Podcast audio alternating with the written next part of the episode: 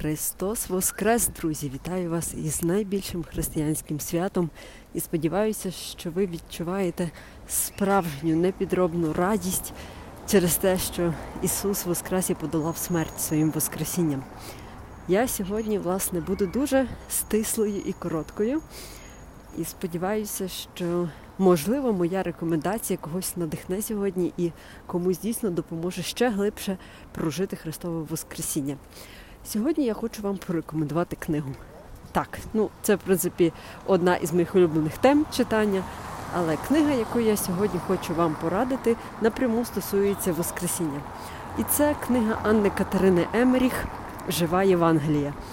Хто ще не знає, хто ніколи не чув про цю людину, це католицька містечка Німкеня, яка жила у 19 столітті. І я одразу перепрошую за шум, тому що йду по вулиці.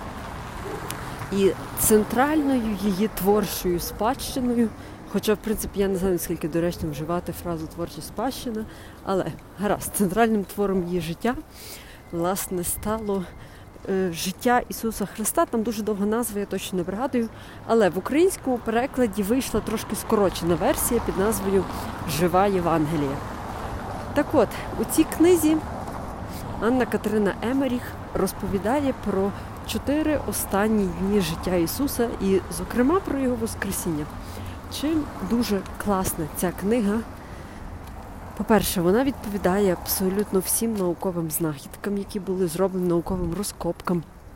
Тобто вчені сходяться на тому, що все те, що описує жінка, відповідає дійсності. По-друге, стиль, в якому написана ця книга, дуже легкий для читання.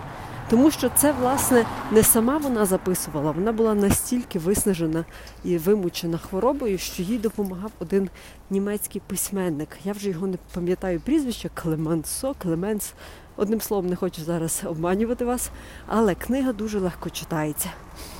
І мені здається, що от саме в час Пасхи прочитати таку потрібну річ, це буде дуже-дуже хороший крок для кожного християнина і християнки.